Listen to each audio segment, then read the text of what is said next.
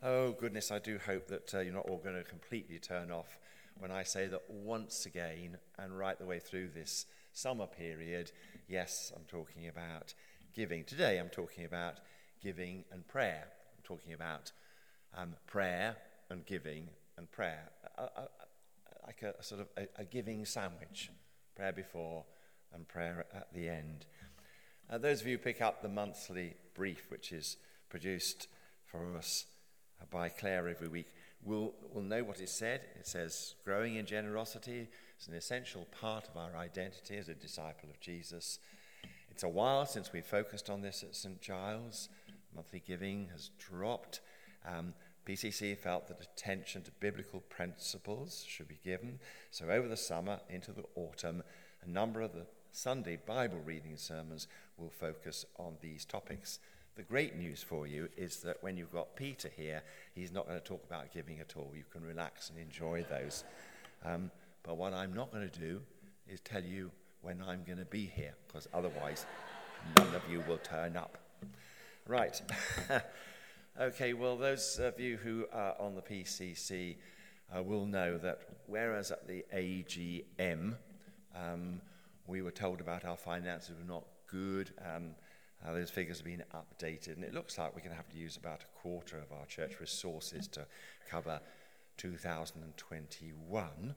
And as you will have known, because I mentioned it on a number of occasions now, giving has dropped from about 180,000 in the last year or so down to about 140,000, which is a drop, uh, whereas um, um, expenditure has gone from 220 and is going in the other direction. There is a gap in between the two. So the time has come where we actually do need, as a church, to sort of sit down and sort of think about that and be careful that we don't sleepwalk into penury.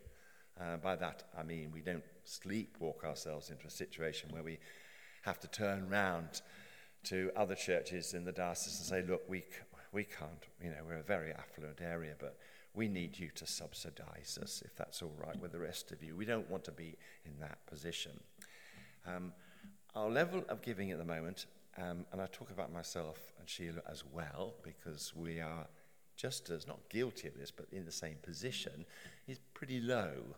Um, uh, I've, um, I'm not an accountant exactly, but uh, um, uh, I think of about 180 adults who belong to this church in the various congregations.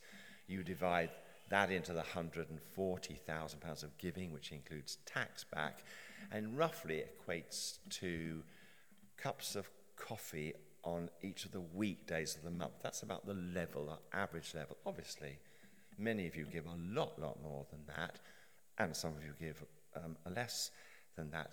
So it's low. Uh, on my report at school, it would sometimes say those words, there is room for improvement.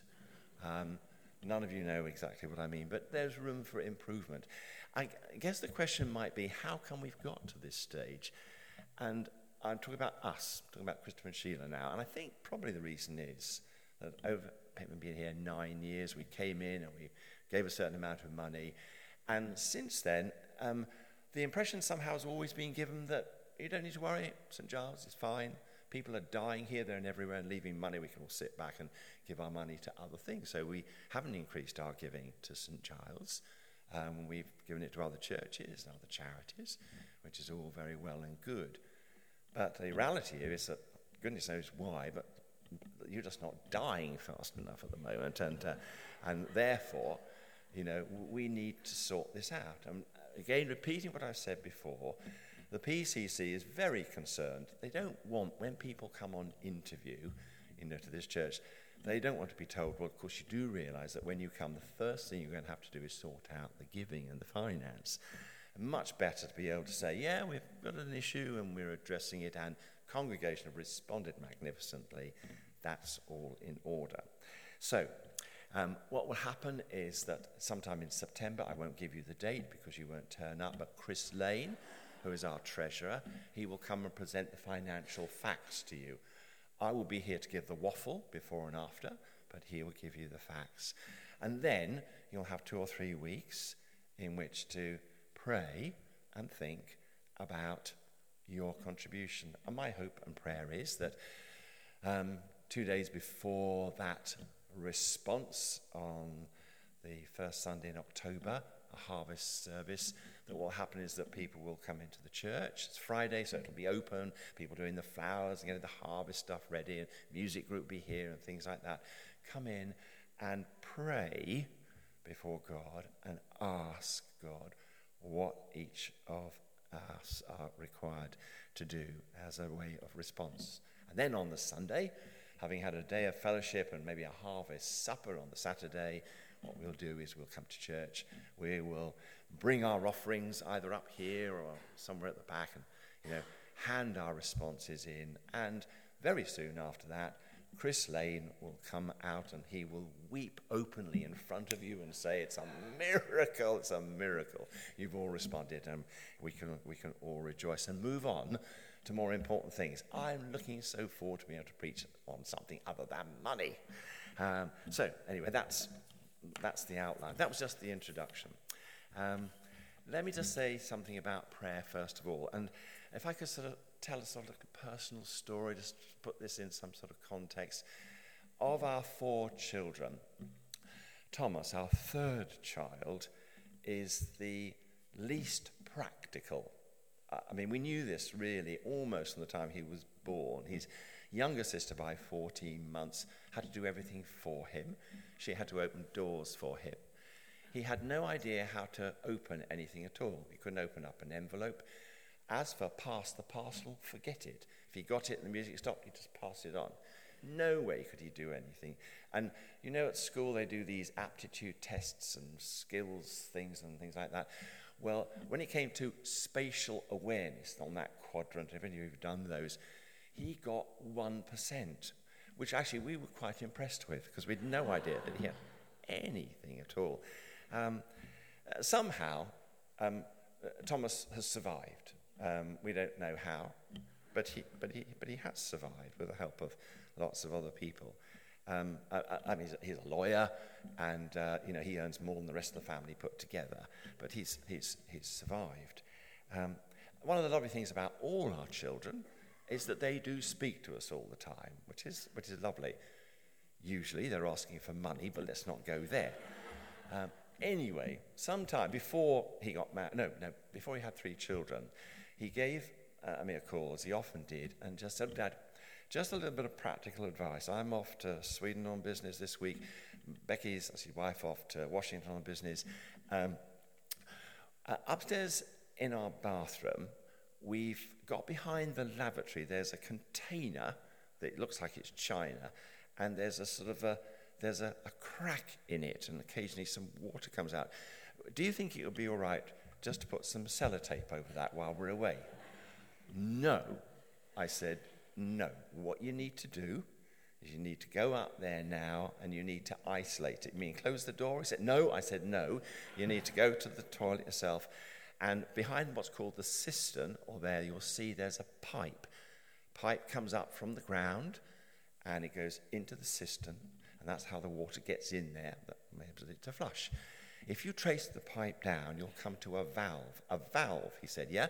Feel your way down. Go up there now. Yes. Oh, oh yes, there is something here. So now I said, there should be a little screw head there. Can you see a little screw head? Well, there's something there, he said. Well, I said, has he got just a little line through it? Um, and uh, he said, yes, sort of. Two lines, actually. Ah, I said.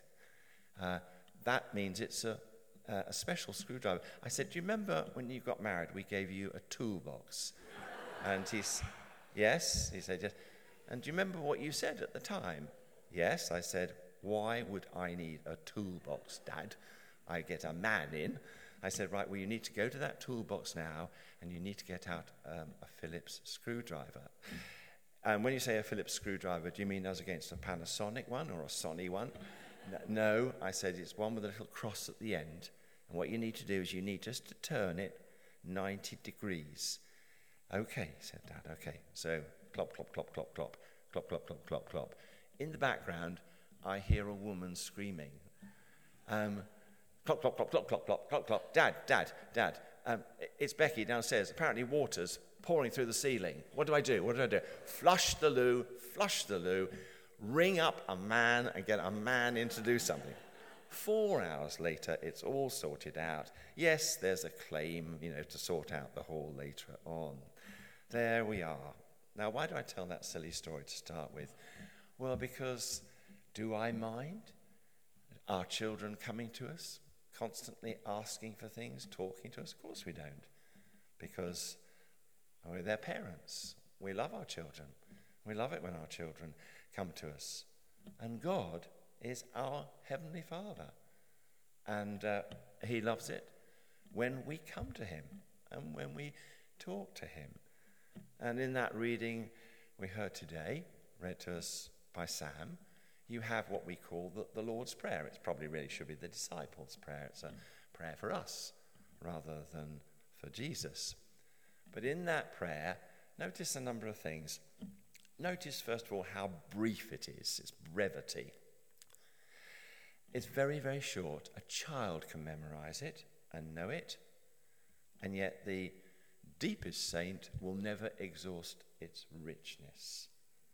Um, and notice, secondly, that it speaks first about not our needs, but God's needs. Have you ever noticed that? It talks first about God's needs. First, God's need, and that is recognition of his parenthood.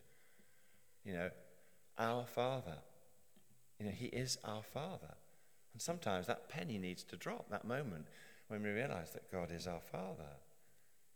Um, some of you are like me, really old, and remember going along and seeing Star Wars for the first time and being wowed by that. And some of you may remember that moment towards the end where Darth Vader says, Luke, I am your father.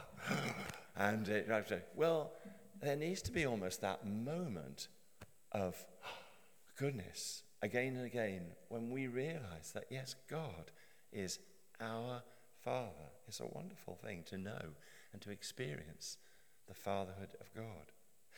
We recognize his parenthood, we recognize his purity. You know, our God is pure, he's holy. I got berated the other day by a taxi driver. Car was in the garage, and uh, he said to me on the way back home, he said, um, You Christians, he said, uh, it amazes us that you Christians, you know, when people say terrible things about God or Jesus, you don't say anything. Um, you know, we, we hold your Jesus in more reverence, we sometimes think, than you Christians do. Um, and uh, I thought about that. Uh, I'm not suggesting you go around and cut people's throats on account of it, but maybe sometimes we do need to stand up and say something, or say something gently when people use the name of, of God irreverently. And certainly we need to encourage our children to use the name of God and Jesus reverently. Uh, Marilyn is not here this morning, so I've used this, this before, but I remember talking about this many years ago, and Marilyn and Sam and Hazel were here, and um, we were talking about this, and Marilyn said about people using the name of Jesus, she said, if I'm on the bus and people use the name of Jesus in an appropriate way, um, I'd just say something like, oh, how sweet the name of Jesus sounds in a believer's ear. Probably drove them bonkers. But she said, had the impression, had the, uh, the, the, the, the, the effect of actually stopping people sometimes in their tracks, just to know that, um, you know, for some people, the name of Jesus is very important. And then uh, there's his power, the power of God, Almighty God. You know, God is almighty, all powerful. Okay, in this world, you know, people do not always bow the knee, but as with the, the chorus that we had, there will come a day where every knee will bow and every tongue will confess that Jesus is Lord. So we talk about God's needs first of all, and only then do we start talking about our needs. And what do we ask for? Food, bread, just the basics. We don't ask and expect a new car every year. We don't expect all the luxuries and uh, I think we pray for our basic needs for food. Um, and then we pray for forgiveness. And that's just as essential. Forgiving other people, being forgiven. It's for our spiritual health. You know, we all know people, and sometimes we've been in that position ourselves where we find it now impossible to either forgive someone um, or we see other people just not being prepared to forgive. And we see the terrible effects it has on them and on us if we don't forgive. And we need to know God's forgiveness, and we need to know and give the forgiveness for others. So there's we pray for forgiveness. And then finally, we pray for freedom. Lead us not into temptation, goodness. You know, the effect of temptation, the destructive effect on families, on communities because of temptation. Not asking for freedom, you know, political freedom. We're not praying, you know, um, um, for freedom, you know, from oppressive regimes. No, praying for freedom, personal freedom. Um, let me just say something now about something in the middle uh, giving. I said something about um, prayer. I'll come back to prayer at the moment. Let me say something about giving.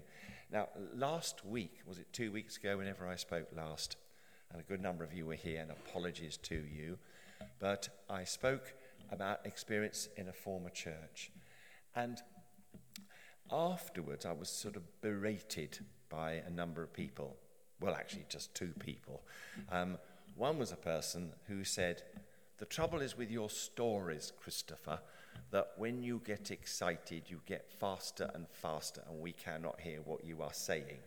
So I am going to say this again very slowly. And then the second person who berated me was my wife, which you would expect. And she said, Darling, you completely missed the point. Thanks, darling. Thank you. But yes, I did. So you're going to get it again. All right, get it again. Apologies, apologies. Right, so as I told you two weeks ago, went to this church, horrendous state. Everything was wrong with it. After a year, said, right, got to gut the church, redo the lighting, redo the amplification, put in loos, put in the kitchen, put in a new thing at the back. Um, and uh, the PCC said, uh, that's lovely. And how much do you think that would cost? And I said, well, I've had an architect in, the quantity surveyor. I'm speeding up, a hundred thousand pounds. And they said, with a turnover and income of 30,000, we just managed to break even every year, they said, and uh, how do you think we're going to do that? So I said, well, I think we can do it in three days. And we won't need to get 100,000, we need to get 111,000 so that we can give the first tithe, the first 10% to God. They'd never heard of what a tithe is, so I explained that principle that or everything comes from God, and we give the first 10% back to God. And, uh, and they said, You think you'll do it in three days? Yes, I said, I think we'll do it in three days. Well, I was really hoping and praying we'd do it in three days. And they looked at me, as people do, as if to say, You are off your rocker, aren't you? But we'll give you a go. Let's see how it goes. So we had our day, first of all, of prayer. I asked for a day of prayer and fasting on the Friday. And I encouraged people, I said, come along to church, it'll be open. Come to church and pray about it because in all the things that we do as believers, I believe that the right thing, first of all, not afterwards, but afterwards as well, but first of all, is to pray, is to come before God, not listen to all the people around us and all the voices in our heads, but to pray and come into God's presence. And I have to say, I was really surprised that so many people did come in during the day and prayed. And then we had a day of Harvest Festival, lovely day of fellowship, and then we had a day of giving.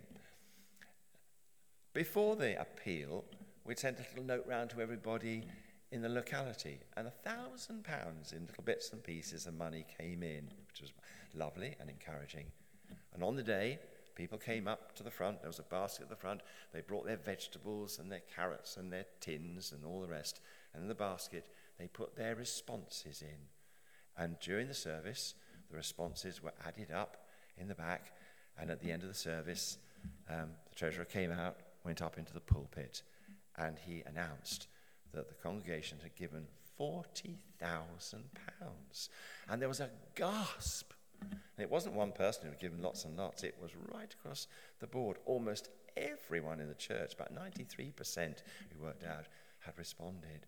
Um, and joy of joys, on the day of prayer and fasting, Doris died and went straight to heaven. I know how well she went straight to heaven because shortly before she died, she changed her will.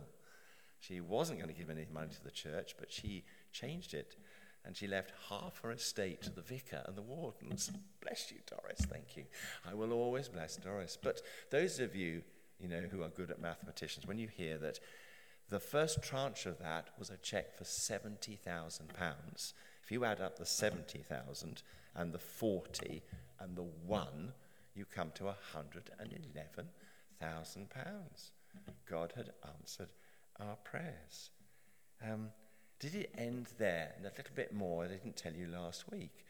And that was this that um, afterwards, one of the church wardens, um, when he found out about the £70,000 from Doris, said to me, we stood round the font, and he said, Christopher, he said, that £70,000 left by Doris was not left to the appeal, so we will not be giving 10% of that away.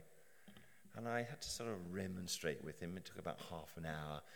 And I just kept saying, but if we've come to God and we've asked him for £111,000, and then we, and we say we're going to give 10% back to him first and to other works, if we don't do it now, is that a good thing? Is that a good look, as they would say now? I didn't say that then.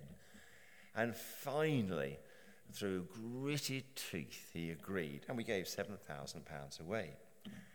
And then, about two weeks later, um, Eileen Trumbull, who was the, uh, the vice chair of the PCC, I'm looking at Al now, it's all right, Al, have you done your will? And, uh, uh, and she left to the church £8,000. So we got our money back and a little bit more. And again, the church warden came to me and said, Now, that was definitely not left of the peel. We are not going to give £800 of that away. And I repeated the same things. And after about half an hour, he very reluctantly and grudgingly agreed, and we gave £800 away. A few weeks later, Lord Crook, who was a boy, had been in the choir in the church. He was a Labour peer put there by Harold Wilson. Anyone old enough to remember Harold Wilson? He appointed a number of peers, and this guy was a docker, a union man, and Lord Crook, and he left us a thousand pounds. And at that point, the church warden said, You can have your hundred pounds here. A few weeks later, across the road, a lady who never came to church but could look into the church died, and she left us a hundred pounds. She too went straight to heaven. Um, what did we learn as a church? And it isn't something I've made up as a good story. What did we learn as a church from that? We learnt that all things come from God and that anything we give back to God has come from Him first, and that we should give to Him first. And throughout my ministry there, we learnt that, and there was never, ever, ever anyone who suggested that we might not tithe our giving or the money that had come in through whatever. Um, we would give 30, 40,000 pounds uh, away every year. And when we built the first extension to double the size of the church and it cost us £800,000, we gave 10% of that away. And when we had to double the church again and build another extension, one and a half million pounds, they gave the first 10% away from the congregation. So we can never give back to God more than He has given to us. That's a little lesson about giving to God. Just that reminder that, first of all, it comes from Him. Let me say something about prayer to finish on. And that is that on the 30th of September, uh, which is the Friday before the day when people will respond to the congregation, I really would encourage you to give up a little time to come to church privately and to sit down before God and to ask Him what is required of you. Um, and only then, not listening to other people, not listening to those other voices that say, Isn't it about time you had more cups of coffee uh, or whatever? But only then, you know, do you sort of fill out those forms and, and put in your response. And then I'd encourage you to come on the 2nd of October and to bring your responses together with other things that you bring for harvest before God. Remembering and rejoicing in the truth that everything we have comes from God. Let's bow our heads and pray. Heavenly Father, we know that everything that we are, everything we have, is yours first of all. Uh, help remind us, Lord, as we go through this day and this week, that we are yours, we are your children. You love us, you have your purposes for us, and help us in the days that we have left, that we first of all seek to do and be the people you've called us to be. We pray this in Jesus Christ's name. Amen. Hannah and the worship group are going to lead us in our worship by way of response.